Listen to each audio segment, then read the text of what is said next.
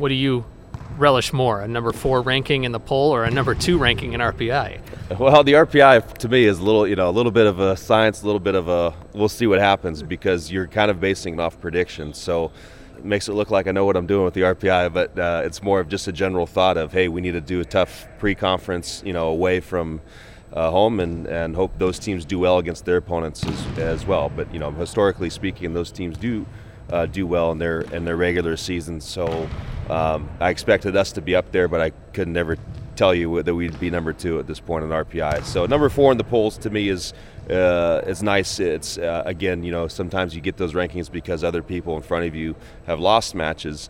Uh, in this case, I think we've proven it, and we've been able to win really tough matches on the road and, and prove that we're uh, belong in the conversation right now. Jordan uh, told us that after the game, right after the match, she said to their teammates in the circle there that we've jumped off this plateau we've been on. That, that in so many words that we've we've turned a corner now. Do you agree? Yeah, and I, I think I told you guys a few weeks ago that it was kind of like that. I, you know, we're you're kind of trying to jump into that next level of play. You're trying to get those marquee wins. Um, I had been seeing it in practice um, over the several weeks that we were kind of going through some of those learning phases, and then uh, to have it translate in a game of that magnitude was a, a big deal for for them and a big deal for us as coaches too. Sometimes you don't know how they're going to perform in those moments, and again, that's uh, you know part of what our sport is, and part of the, the beauty of being in our conference, being challenged every single day, and uh, every single opponent that you're you're playing against. So uh, you know, happy for them, but uh, again, there's work to do today, and on on to uh, Ohio State on Friday. You know those rankings now in some fans' minds, they start thinking about, hey, how deep can this team go? You know, can we could we be seeing them in the Final Four or national championship? Because I think the team hasn't been ranked like this since 2011.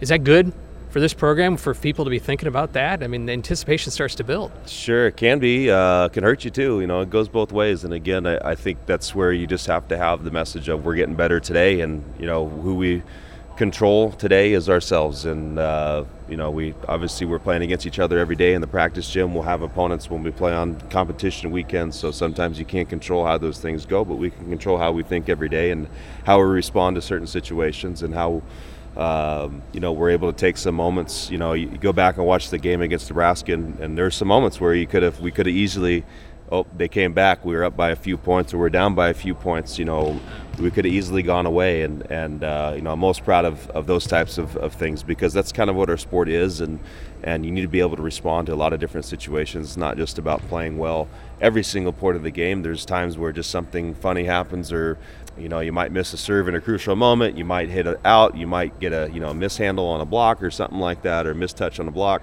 and uh, you know you can't let those mistakes not mistakes you just can't let those errors get to you. And and I just saw a lot of resiliency this uh, last weekend and uh, hopefully we can continue that